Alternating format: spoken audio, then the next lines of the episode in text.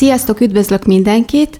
A Mapei Krónika főszerkesztője vagyok, Markovics Vanda, és a Mapei Krónika podcastot kezdjük meg most.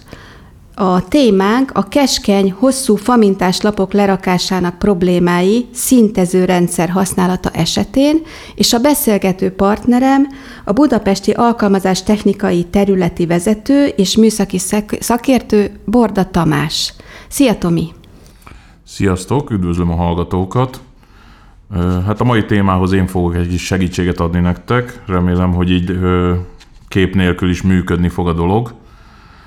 A nagyméretű burkolólapokról beszélünk, különösen a famintásokról. Ugye mostanában egyre jobban elterjedt ez a divat, hogy famintás burkolólapokat tesznek le minél nagyobb méretben. És erről szeretnénk Vandával megosztani veletek egy-két gondolatot. Igen, Tomi, és van is egy kérdésem, hogy nagyméretű burkolatnak számít-e ez a hosszú famintás burkolat? Mindenféleképpen, mivel a lapoknál az élhossz hosszúságot szoktuk nézni, ugye ez egészen lehet a 50 centitől egészen 120 centiméterig. Ugye ezek keskeny, vékony lapok, de ezek is nagyméretű lapoknak számítanak az élhossz miatt, mert ezt vesszük figyelembe. Ugye ezeknek a burkoló lapoknak is nagy a mozgása, nagy a lehajlása. Ugye, ezért kell a szintező rendszer? Hát a szintező rendszer az igazából azért kell, mert megkönnyíti a burkolók dolgát. Nem, méghozzá miben? Hát sokkal egyszerűbb a burkolás ezzel a rendszerrel. Kétféle ilyen rendszerünk van, amivel ezt meg tudják csinálni. Van egy ékes és van egy orsós rendszerünk. Az orsós rendszernek az előnye az ékessel szemben, hogy ugye csak föntről lefele tesz nyomást a burkolatra, és az ékes meg ugye eltolhatja a meglévő burkolatot. Ami azt jelenti, hogy hiba lehetőséget is? Igen, ez egy hiba lehetőséget zárunk ki, és ugye nem karcolja össze lapot, ez a másik nagy előnye. Az orsósnak? Az orsósnak, így van. És többszöri akkor te melyiket ajánlanád? Hát én mindenféleképpen az orsósat, ugye, ugye elsősorban az ékes terjedt el, mert ugye az volt elsőként a piacon. Mi mind a kettőt forgalmazunk igazából. Az orsósnak annyi előnye van, hogy nem kell hozzá megvenni az égfogót például, és sokkal könnyebben be lehet állítani, gyorsabban lehet vele haladni még. Te az orsóst ajánlod, de akinek rutinja van már az ékes használatában, és jól használja, nem kell lemondania róla. Nem, abszolút nem. Mind a két rendszer abszolút működik. Ez egy továbbfejlesztett, úgymond egy továbbfejlesztett verzió, az az orsós verzió. És adnál egy rövid magyarázatot, hogy miért kell a nagylapokhoz szintező rendszer? Hát a szintező rendszer a nagy előnye, ugye, hogy gyorsabban tudnak vele haladni, mert ugye azért az emberi szemet azért csak el tudja csalni rengeteg dolog, főleg az élek, és ezzel össze tudják húzni a magasságokat igazából. Igen, mert a hosszú lapok, a nagy lapok elhajlanak, vagy elhajolhatnak. Hát ugye? Az a baj, hogy nagyon sok olyan lap van, ami íves, homorú, és ezeket azért könnyebb összehúzni ezekkel a rendszerekkel, könnyebb megoldani. Esetleg egy mapei rétegrendet, amit mindenki választhat ilyen lapok esetén, tudnál mondani? Hát én mindenféleképpen azt ajánlanám, hogyha ellenőriztük a betont, ugye a megfelelő fogadó felületet, ugye annak megfelelően kellően szilárdnak kell lennie, ugye a tapadó szilárdságot is meg tudjuk mérni, ezzel tudunk segíteni a kivitelezőinknek, nedvességet is tudunk mérni, hogyha ezek megfelelnek, utána én az ilyen nagy lapoknál mindenféleképpen, akármennyire jó is az esztik, célszerű kiegyenlíteni. Én az ilyen nagy lapoknál ugye a nagy igénybevétel miatt az ultraplánt szoktam ajánlani, ugye a vastagágyazáskor Ultraplan Maxi, ugye ezek az ajzatkiegyenlítőink, de hát rengeteg más ajzatkiegyenlítőnk van, de ezek stabilan és biztosan működnek, ezek alatt a terhelések alatt. Utána, ami nagyon fontos, az a ragasztó ágyazat, amit kiválasztunk, a ragasztó habarcsok.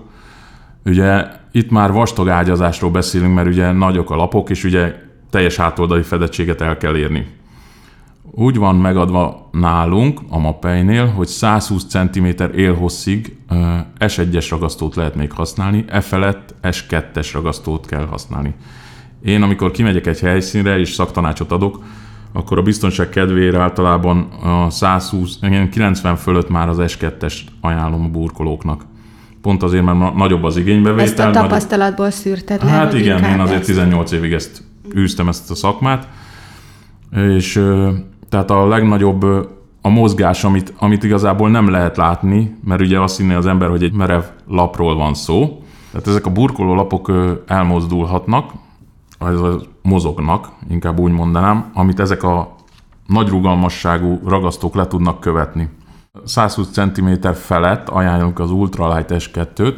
Én a tapasztalataim alapján, amikor helyszínre kimegyek és szaktanácsot adok, akkor általában 90 cm felett én már azt szoktam ajánlani, hogy csakis Ultralight 2, és teljes hátoldali fedettséggel, az azt jelenti, hogy a burkolólapot is, és az ajzatot is kenni kell. Tehát az Ultralight S2-t ajánlod ebben az esetben. Így van. Ha 90 centi alatt vagyunk, akkor a Keraflex Easy S1-et szoktam ajánlani, mert az egy folyóágyas ragasztó, és az teljesen elterül a burkolat alatt, viszont annyit, amennyit tudni kell erről az egészről, hogy mindig érdemes visszaellenőrizni a ragasztó ágyazatot.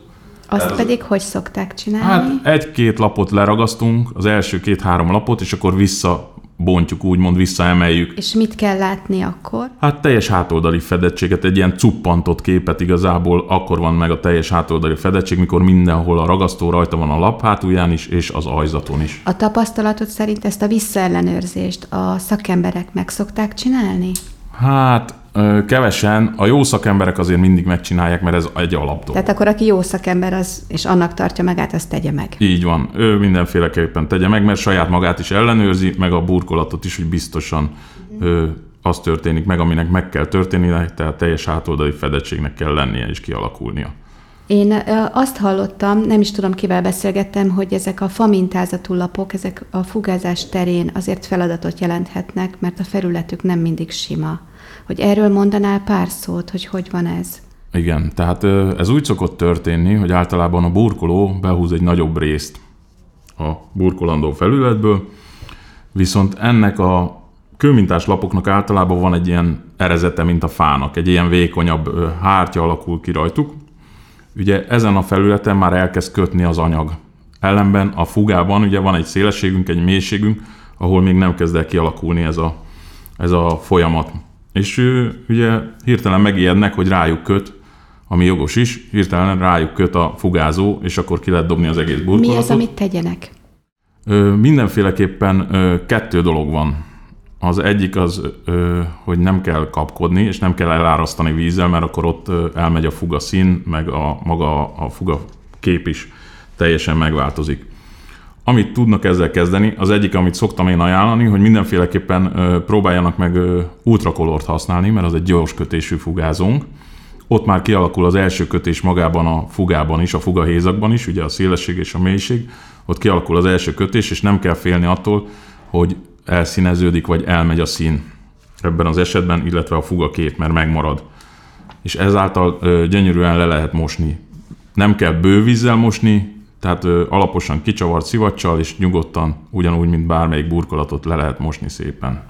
Tehát az ultrakolort, ha megfelelő időben mossák le, úgy lehet a rusztikus erezet közül kimosni, hogy közben a fugából, magából nem mosódik ki. Így van, tehát mert ott már a fuga mélységben is kialakul egy kötés, és onnantól már nem bántjuk a fugát, a fugaképet. Tehát röviden, most én azt tudtam meg ezekről a lapokról, hogy nem mindig síkok, néha elgörbülnek, könnyen elmozdulnak, ezért a szintező rendszerrel érdemes rásegíteni a burkoló egyéb ügyességeire. Ezen kívül megtudtunk egy rétegrendet, az Ultraplant, az Ultralight S2-t mondtad, és ha 90 cm alatt van az élhossz, akkor a Keraflex Easy S1-et mondtad. Így van. És a fugázónak pedig az Ultracolor Plus-t ajánlottad, jól eltalálva a lemosás idejét. Így van. Lehet-e erről valamit mondani, hogy a burkolónak mi segít, hogy megtalálja, hogy mikor mossa le az Ultracolort?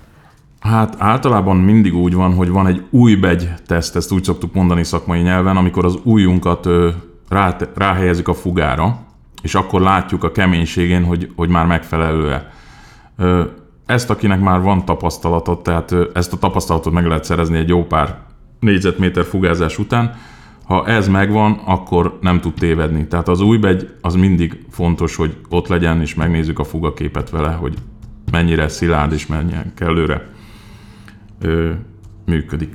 Van egy utolsó kérdésem. Többször említetted, hogy fordulhatnak hozzátok az ajzatvizsgálat kapcsán, vagy bármilyen szaktanácsadás terén a kivitelezők. Hogy tehetik ezt meg? Így van. Ezt tudják jelezni akár bármelyik értékesítő felé, de bármelyik Mapei munkatárs felé is. Nagyon szívesen vesszük ezt. Az alkalmazás technika, azaz a partnerszolgáltatási osztály, ahol én is dolgozom, mi felvesszük az adatokat, bekerülve egy rendszerbe, és ebből a kollégáimmal együtt a helyszínen tudunk segíteni. Úgy, mint nedvességmérés vagy tapadásmérés, de bármilyen szaktanácsban is helytállunk. Tomi, nagyon szépen köszönöm a beszélgetést, a szakembereknek pedig jó munkát kívánok. Én köszönöm a beszélgetést, Vanda, és ugyanezt kívánom a szakembereknek. Szia, Tomi! Köszönöm, szia!